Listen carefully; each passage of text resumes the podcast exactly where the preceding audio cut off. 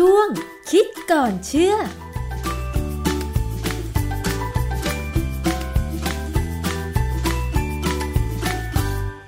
บกันในช่วงคิดก่อนเชื่อกับดรแก้วกังสดานนภัยนักพิษวิทยากับดิฉันชนาทิพไพรพงศ์นะคะ วันนี้พูดคุยกันเกี่ยวกับเรื่องของไวรัสโคโรนาสายพันธุ์ใหม่ 2019 หรือโควิด -19 อีกครั้งหนึ่งค่ะเรากำลังฝากความหวังไว้กับการคิดค้นหาวัคซีนมาป้องกัน เชื้อนี้นะคะ เพื่อไม่ให้เกิดการระบาดอีก แต่ว่าตอนนี้ค่ะมีข้อมูลมาใหม่บอกว่าเราจะสู้โควิด -19 ด้วยวิธีที่เร็วกว่าการใช้วัคซีนได้จริงหรือ มันเป็นวิธีอะไร แล้วมีข้อมูลออกมามากน้อยขนาดไหนต้องไปถามอาจารย์แก้วค่ะอาจารย์คะจะมีอะไรที่สามารถป้องกันไวรัสโคโรนาสายพันธุ์ใหม่ 2019 ได้เร็วกว่าวัคซีนเหรอคะอาจารย์ คือความจริงมันก็ไม่ได้ไกลจากวัคซีนนะฮะมันเป็นเรื่องในแนวเดียวกัน เพราะว่าเริ่มต้นเนี่ยเราต้องเข้าใจกันก่อนว่า การป้องกันการติดเชื้อที่ก่อให้เกิดโรคโควิด -19 เนี่ย มันต้องใช้แอนติบอดีเป็นตัวไปจับไวรัสตรงที่เป็นสไปค์โปรตีน หรือที่เราเรียกภาษาไทยที่ผมเรียกง่ายๆนะว่าเป็นกลุ่มโปรตีนบนผิวของไวรัสนะเวลาเราดูรูปไอ้เจ้า ไวรัสตัวที่ทำให้เกิดโควิด -19 เนี่ยจะเห็นได้ว่ากลมๆแล้วมันก็มีเป็นหนาๆออกมา เหมือนมงกุฎซึ่งอ่าซึ่งเขาเรียกว่าสไปค์โปรตีนค่ะอันนี้ไอ้สไปค์โปรตีนเนี่ย มันคือตัวเป้าหมายเลย ที่เราจะใช้ในการทำวัคซีนหรือเป็นเป้าหมายที่ร่างกายจะสร้างแอนติบอดีออกมาสู้นะฮะค่ะคราวนี้ผมไปค้นดูข้อมูลเนี่ยว่าแอนติบอดีในร่างกายเราเนี่ย มันได้จากหลายวิธีนะในกรณีของการต่อสู้กับไวรัสต่างๆ เนี่ยอันที่หนึ่งเลย ร่างกายสร้างเองโดยธรรมชาตินะเวลามีไวรัสเข้าไปในร่างกายเรา หรือแบคทีเรียก็ตาม เข้าไปในร่างกายเราเนี่ยร่างกายเนี่ย จะมีระบบที่จะเข้ามาจัดการกับสิ่งแปลกปลอม ที่มีคุณสมบัติเป็นโปรตีนไวรัสที่มีคุณสมบัติบางส่วนเป็นโปรตีนแต่อย่างเช่าเช่าสไปโปรตีนเนี่ยมันมีคุณสมบัติเป็นโปรตีนระบบ ภูมิคุ้มกันเราเนี่ยจะเข้ามา คือมันจะเข้ามาใช้คำว่าฉีดทึงก็ได้นะ คือตัดไปถึงส่วน แล้วก็เอาไปศึกษาว่าถ้าจะสร้างแอนติบอดีสำหรับโปรตีนส่วนเนี้ยจะทำได้ยังไงร่างกายมีระบบที่ซับซ้อนมาก และจากนั้นเนี่ยว่าร่างกายเราไม่เล็ดขาวเนี่ย ก็จะสร้างแอนติบอดีออกมากับที่เฉพาะเลยกับโปรตีนส่วนนั้น ดังนั้น พอเชื้อโรค ไม่ว่าจะเป็นไวรัสหรือแบคทีเรียอะไรก็ตามเนี่ยเข้าไปในร่างกายครั้งที่สองค่ะไอ้เจ้าเซลล์เม็ดเลือดขาวที่มันจำไอ้โปรตีนของสิ่งแปลกปลอมได้เนี่ย มันก็จะสร้างแอนติบอดีออกมาเลยค่ะมาสู้นะอันนี้ได้เป็นแอนติบอดีนะฮะทีนี้อันที่สองก็คือการใช้วัคซีน คือคนที่ได้รับการฉีดวัคซีนเนี่ย ก็คือไม่ใช่คนที่ถูกติดเชื้อเลยเป็นคนธรรมดาธรรมดาที่ไม่เคยโดนเชื้อ แต่เราฉีดวัคซีนเข้าไปเนี่ย พื่อกระตุ้นให้เกิดแอนติบอดีเหมือนกับที่ร่างกายสร้างสู้เชื้อ ดังนั้นจะวัคซีนเนี่ยต้องมีความสัมพันธ์กับไวรัส เช่น วัคซีนนี้เป็นไวรัสที่อ่อนแอไปแล้ว หรือวัคซีนนี้เป็นไวรัสที่ตายแล้ว หรือเป็นแบคทีเรียที่ตายแล้วอะไรก็ตามดังนั้นเนี่ยพอฉีดเข้าไปร่างกายก็จะเห็นโปรตีนบางส่วน ซึ่งมันจะจำมันมันจะเข้าไปจัดการ แล้วก็ทำความรู้จัก แล้วก็เอาความรู้ ที่ได้เนี่ยไปเป็นตัวกำหนดว่าแอนติบอดีออกมาจะเป็นยังไง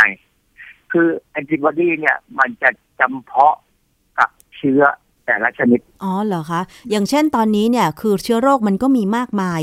แอนติบอดีที่ร่างกายของเราสร้างขึ้นมา แสดงว่ามันมีหลากหลายมากเหรอคะ อาจารย์กว่าที่มันจะต่อสู้กับเชื้อหวัด เจ็บคอหรือว่าอาการอย่างอื่นเนี่ยค่ะอาจารย์ เฉพาะพอสมควรแต่ไม่ถึงกับร้อยเปอร์เซ็นต์เอางี้ดีกว่า คืออย่างสมมติว่าเราพูดถึงโคโรนาไวรัส โคโรนาไวรัสก็จะมีพวก SARS พวก MERS แล้วก็จะมี SARS-CoV-2 SARS-CoV-2 เนี่ยนะ ก็คือไอ้ COVID-19 เนี่ยมันคือ SARS-CoV-2 ถ้า SARS เฉยๆคือ SARS-CoV เฉยๆสองตัวเนี่ยมันต่างกัน แต่ว่าแอนติบอดีของโคโรนาไวรัสโดยส่วนใหญ่เนี่ยจะสามารถมันอาจจะสามารถจับตัวนู้นได้จับตัวนี้ได้ แต่ว่ามันจะดีเฉพาะกับตัวที่กระตุ้นมันครั้งแรก ส่วนตัวอื่นเนี่ย จับได้บ้าง ดีบ้างไม่ดีบ้างก็แล้วแต่บุญแต่จำอันนี้เรียกว่าอย่างนั้นเลยนะดังนั้นเนี่ยวันนี้ที่เราจะคุยกันเนี่ย มันจะไปถึงตัวหนึ่งคือว่ามีการใช้แอนติบอดีที่จะมาสู้กับไอ้เจ้าไวรัสเนี่ยซึ่งเป็นแอนติบอดีจากซานะไม่ใช่โควิดสิบเก้าเป็นซาซาเนี่ย ผมอยากอธิบายนิดหนึ่งเดี๋ยวหลายคนอาจจะยังนึกไม่ค่อยถึงคือเวลาเราพูดถึงโควิดสิบเก้าเนี่ย มันคือซา โควีทูค่ะ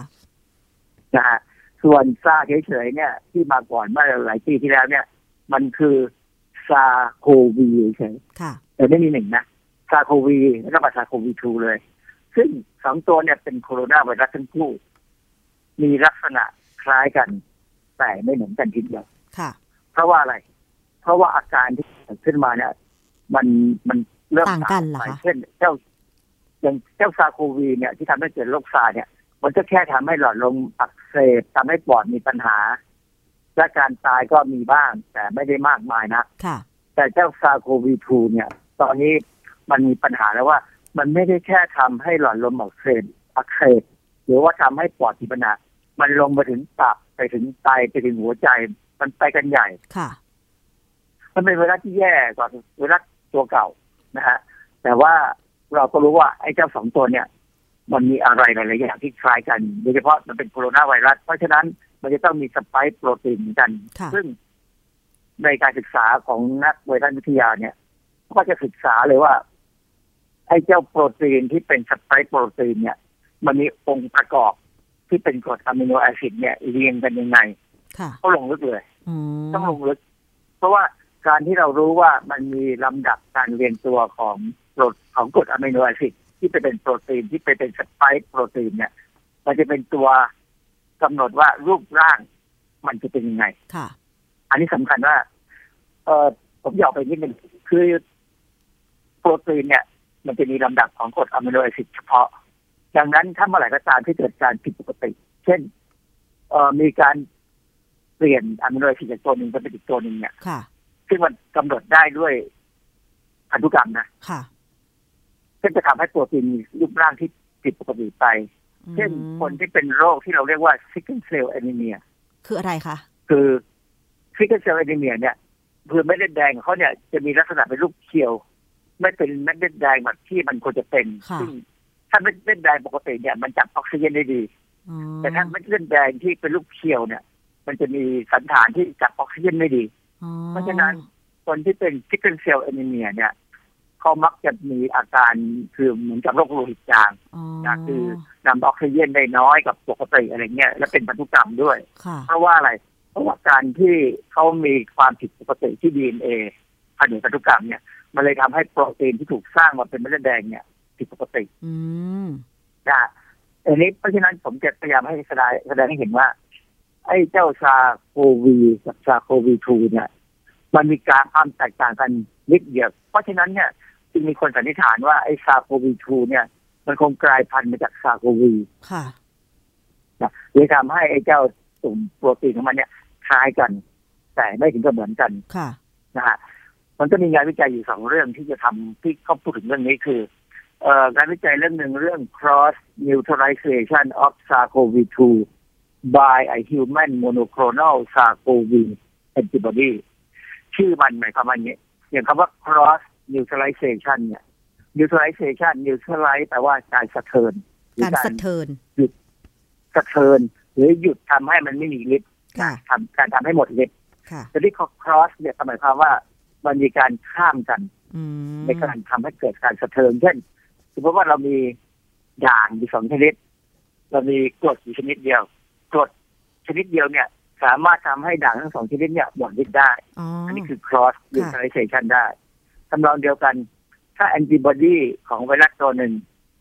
สามารถที่ไปทำให้ไวรัสอีกตัวหนึ่งหมดฤทธิ์ได้เหมือนกัน เราเรียกว่าเป็น cross neutralization นะคือในบทความเนี่ย เป็นบทความที่ตีพิมพ์ในวารสารชื่อ Nature ตีพิมพ์ใน Nature ปี 2020 นี่แหละเป็นงานวิจัยของอาจารย์ในคณะที่มหาวิทยาลัยที่สวิตเซอร์แลนด์นะเขาร่วมมือกับ อาจารย์ที่สหรัฐอเมริกาและก็ฝรั่งเศสเขาเขาศึกษาโดยใช้ monoclonal antibodyที่ผลิตจากผู้ป่วยซาเมื่อปี 2003 มาใช้จัดการกับโควิด -19 แล้วเขาพบว่ามันสามารถทำให้เจ้าซาโควีทูที่ทำให้เกิดโควิด -19 เนี่ยหมดฤทธิ์ได้ มันมีคำว่าโมโนโครนัลแอนติบอดีซึ่งเดี๋ยวต้องอธิบายทีว่ามันคืออะไรนะฮะงานวิจัยอีกเรื่องหนึ่งเนี่ย ชื่อเรื่อง human monoclonal antibody blocking SARS-CoV-2 infection ที่เรื่องเนี่ย มันจะหมายความว่า monoclonal antibody ของคนเนี่ย มันสามารถจะไปยับยั้ง SARS-CoV-2 ก็คือยับยั้งไวรัสที่ทำให้เกิดโควิดอาชีพได้อันนี้มันก็มีคำว่า monoclonal antibody อีกงานวิจัยของบทความหลังเนี่ย ก็ว่าเป็นของอาจารย์ที่เนเธอร์แลนด์กับเยอรมันตีพิมพ์ในวารสารไบโออาคายปี 2020 นี่แหละเหมือนกัน แต่ว่างานวิจัยชิ้นเนี่ยเขาทำ monoclonal antibody ในห้องปฏิบัติการในปีนี้เลยบทความแรกนี่เขาใช้ monoclonal antibody ของ SARS ซึ่งทำตั้งแต่ปีประมาณหลังปี 2003 ซึ่งเก็บเอาไว้แล้วก็มาใช้นะฮะก่อนที่จะไป monoclonal antibody เนี่ย ในบทความหนึ่งเขาอธิบายว่าไอ้เจ้ากลุ่ม โปรตีนหรือสไปค์โปรตีนของซาโควี2เนี่ย มันประกอบด้วยกรดอะมิโน 1,273 ตัว โอ้ ค่ะ เขาจะรู้เลยได้ว่าตัวที่หนึ่งคืออะไร ตัวที่สองคืออะไร ตัวที่สามคืออะไร อันเนี้ยความจริงนักวิจัยในบ้านเราเนี่ยนะก็เคยออกมาเผยแพร่ผลการเป็นว่าเขาก็รู้แล้วอย่างนี้เหมือนกัน ค่ะเขาทำได้เหมือนกัน ซึ่งความจริงเนี่ย ความรู้ตรงเนี้ยตอนนี้ทำได้ไม่ยากหรอก มันมีวิธีการทำนะฮะความก้าวหน้าทาง ชีวเคมีทำให้สามารถทำได้ก็บอกว่าซาโควี2เนี่ยมีสไปค์โปรตีนเนี่ยมีกรดอะมิโนพันสองร้อยเจ็ดสิบสามตัว ส่วนของซาโควีเฉยๆเนี่ย มันจะมีกรดอะมิโนหนึ่งพันสองร้อยห้าสิบห้าตัว ค่ะแล้วมันต่างกันแค่ไม่ถึงยี่สิบตัว ค่ะ ต่างกันนิดเดียว ซึ่งในการที่มันต่างกันเนี่ย อย่างที่บอกแล้วว่าเขาถึงสงสัยว่ามันคงกลายพันธุ์กันมาแล้วมีลำดับของกรดอะมิโนที่มันเรียนกันเนี่ย เหมือนกันตั้งเจ็ดสิบเจ็ดจุดห้าเปอร์เซ็นต์เพราะนั้นมันคล้ายกันมาก จึงทำให้มีสันฐานคล้ายกันมาก จึงเกิดก่อให้เกิด cross immunization ได้ เพราะฉะนั้นอันนี้คือความอธิบายที่บอกว่ามันเป็นความหวังว่า ไอ้จำแอนติบอดีของซาโควีเนี่ย มันควรจะไปจัดการ SARS-CoV-2 ได้ค่ะซึ่งถ้ามันได้จริง ๆ เหมือนอย่างอย่างผลงานนี้ออกมาจากห้องปฏิบัติการนั้นเนี่ยนะเราอาจจะไม่ต้องรอวัคซีนด้วยซ้ำเพ ราะอะไร เพราะว่าเราสามารถทำไอ้ตรงนี้ได้เอง เนื่องจากว่ามันมีวิธีที่ทำคือ monoclonal antibody คำว่า monoclonal antibody เนี่ยนะคำว่า mono มันแปลว่าหนึ่งโครนclonal ไม่ใช่ว่า clone clone คือการทำอะไรก็ตามให้มันเพิ่มขึ้นเรื่อยๆ แล้วเหมือนเดิมใช่อย่างการโคลนสัตว์ออกมา เช่นเรา เราสามารถจะโคลนลูกแกะ ตอนนั้นมันมีแกะดอลลี่ใช่ไหมที่มันโคลนนิ่งโคลนลูกมันให้เหมือนมันเดะเลยค่ะ เพราะนั้น monoclonal ก็คือแบ่งยังไงก็ตามมันจะเหมือนเดิมค่ะนะและคำว่า antibody ก็หมายความว่าเพราะฉะนั้นคำสองคำเนี่ยพอมาเรียงกันเนี่ยมาต่อกันเนี่ย ก็หมายความว่าเราเราสามารถทำแอนติบอดีให้เหมือนเดิมได้ตลอดไปไม่มีที่สิ้นสุด แต่ว่าวิธีการทำเนี่ยมันทำได้ยังไง สมัยที่ผมไปเรียนอเมริกาเมื่อปีหนึ่งเก้าสิบแปดนะผมมีเพื่อนคนหนึ่ง ที่เรียนจบสาขาเดียวกัน เขาก็ไปอเมริกาเขาไปเรียนที่เทนเนสซีก็จดหมายคุยกัน เขาก็บอกว่าเขาจะมาทำวิจัยเรื่องเกี่ยวกับการทำให้เซลล์สองเซลล์เนี่ยมาเชื่อมกันเป็นเซลล์เดียว ซึ่งผมก็บอกเฮ้ยมันมันแปลกมากเลย แต่ว่าสิ่งที่เพื่อนผมทำมันนะมันเป็นการเริ่มต้นของการทำ monoclonal antibody นี่แหละแต่สมัยนั้นมันยังไม่ถึงจุดนั้น คือธรรมชาติเนี่ย ถ้าเรามี memory B cell ผมเคยพูดถึงเรื่องอันนี้ไปแล้ว memory B cell คือเซลล์เม็ดเลือดขาวที่ถูกสอนให้จำได้ว่า ถ้าจะสร้างแอนติบอดีแบบใดแบบหนึ่งเนี่ย มันจะจำไว้เลย แล้วก็จะมีเซลล์พวกนี้ค้างอยู่ในเลือดเราเป็นเวลานาน เมื่อไหร่ก็ตามที่มีเชื้อโรคเข้าไป memory B cell สุกต้น จะรีบแบ่งตัวแล้วก็จะสร้างแอนติบอดีเฉพาะออกมาเลยเยอะแยะเพื่อสู้กับเชื้อซึ่งเป็นลักษณะของการเกิดวัคซีนที่วัคซีนจะทำให้เกิด memory B cell นี่แหละนะฮะ แต่ว่าถ้าสมมติว่าเราสามารถจะไปพบว่าในเลือดของคนที่เคยติดเชื้อมาแล้วเขามีภูมิต้านทานเนี่ยเขามี memory B cell คือคนคนนี้สามารถที่จะสร้างแอนติบอดีได้ทันทีที่มีเชื้อครั้งที่สองเข้าไปค่ะซึ่งเราสามารถแยกออกมาเลี้ยงในห้องทดลองได้ แต่โดยโดยธรรมชาติแล้วเนี่ยปรากฏว่าเซลล์ของมนุษย์เนี่ยไม่ว่าจะเป็นเซลล์ใดก็ตามเนี่ยมันแบ่งได้ไม่เกินห้าสิบครั้งโดยประมาณค่ะ ตลอดทั้งชีวิตเราใช่ไหมอาจารย์ที่อาจารย์บอกเพ ราะฉะนั้นอย่างเงี้ยที่เราบอกว่าเซลล์ผิวหนังเราเนี่ย มันแบ่งได้ไม่เกินห้าสิบครั้งค่ะดังนั้นพอเราอายุห้าสิบเนี่ยเราถึงเริ่มง่ายเดียวมันหยุดแบ่งแล้ว มันไม่ไม่แบ่งใหม่แล้ว ไม่มีการผลัดเซลล์ใหม่แล้วนะฮะยิ่งคนที่ต้องปรักตำอยู่กลางแดดก็จะแก่เร็ว จะสังเกตว่าชาวนาเนี่ยหรือเกษตรกรเนี่ยที่โดนแดดต้องมากหรือเขาไม่ได้ระวังไม่ได้เอาผ้าปิดหน้าไม่ได้ใส่หมวกเนี่ย ผิวเขาจะเหี่ยวมากเลยเพราะเซลล์มันแบ่งได้ไม่เกิน50ครั้งโดยประมาณ ไอ้เจ้า memory B cell ก็เป็นเซลล์ร่างกาย ซึ่งก็อยู่ในคุณสมบัติพวกนี้เหมือนกัน คือแบ่งได้ไม่เกิน50ครั้ง แต่ว่ามันมีเซลล์อยู่ประเภทหนึ่งเขาเรียกว่า human myeloma human myeloma เนี่ยคือเซลล์มะเร็งเป็นเซลล์มะเร็งชนิดหนึ่ง คุณสมบัติของเซลล์มะเร็งก็คือว่ามันแบ่งได้ไม่หยุดยั้งตลอดไปไม่จบตลอดไปเลย ดังนั้นเทคนิคหนึ่งที่เขามีอยู่ทางไปชีวเคมีเนี่ยเขาสามารถเอาเซลล์สองอย่างเนี่ย มาอยู่ด้วยกัน และจับมันให้มันรวมเป็นเซลล์เดียวกัน ซึ่งเขาตั้งชื่อว่าไฮบริดโดมาไฮบริดแปลว่าลูกผสมไฮบริดโดมาเพราะฉะนั้นพอทำได้เสร็จแล้วเนี่ย เราจะได้เซลล์ที่จะแบ่งไปโดยไม่มีที่สิ้นสุดแต่ที่เรายังให้อาหารมันกินอยู่ แล้วมันก็จะสร้างแอนติบอดีออกมาได้ตลอดเวลาการที่เขาทาอันนี้ได้เนี่ยเทคนิคอันนี้ได้เนี่ยนะฮะทำให้เรามีอุปกรณ์การตรวจวัดต่างๆ ที่เราต้องใช้แอนติบอดีอย่างที่เวลาเราบอกว่าเราทำรับติดเทสเนี่ยนะ แอนติบอดีที่เอามาใช้เพื่อจะวัดว่าในเลือดของคนนั้นมีอะไรต่ออะไรเนี่ย มันก็มาจากกระบวนการที่เป็นไฮบริโดมาที่ทั้งนั้นเลย คือต้องใช้ความรู้พวกนี้หมด เพราะฉะนั้นถ้าสมมุติว่าเราสามารถจะหา Memory B cell ของคนที่ติดเชื้อโควิด -19 แล้วไม่ตาย และแข็งแรงดีกับแล้วปัจจุบันเนี่ยนะสามารถแยกเอา Memory B cell ออกมาได้เนี่ย เราสามารถเอามันมารวมกับ Human Myeloma ได้เลย Human Myeloma เนี่ยเป็นเซลล์ culture หรือเป็นเซลล์ที่เขาเลี้ยงในห้องปฏิบัติการ มีเยอะแยะ ตอนนี้มีทั่วไปนะตามหลักต่างๆ ที่ทำด้านเกี่ยวกับโมเลกุลาร์ไบโอโลจีเนี่ยนะชีวโมเลกุลเนี่ยพลาสมาเนี่ยมันใช้ของจริง แต่ว่าถ้าใช้ hybridoma เนี่ย มันเป็นการเอามาทำเลียนแบบในห้องปฏิบัติการก็ทำได้เยอะมากบทความวิจัยของชิ้นเนี่ย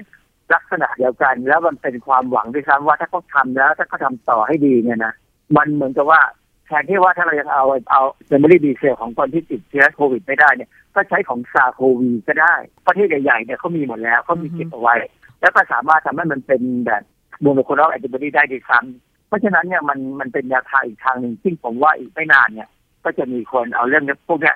มาใช้ถ้าสมมติว่ามีปัญหาเรื่องวัคซีนค่ะ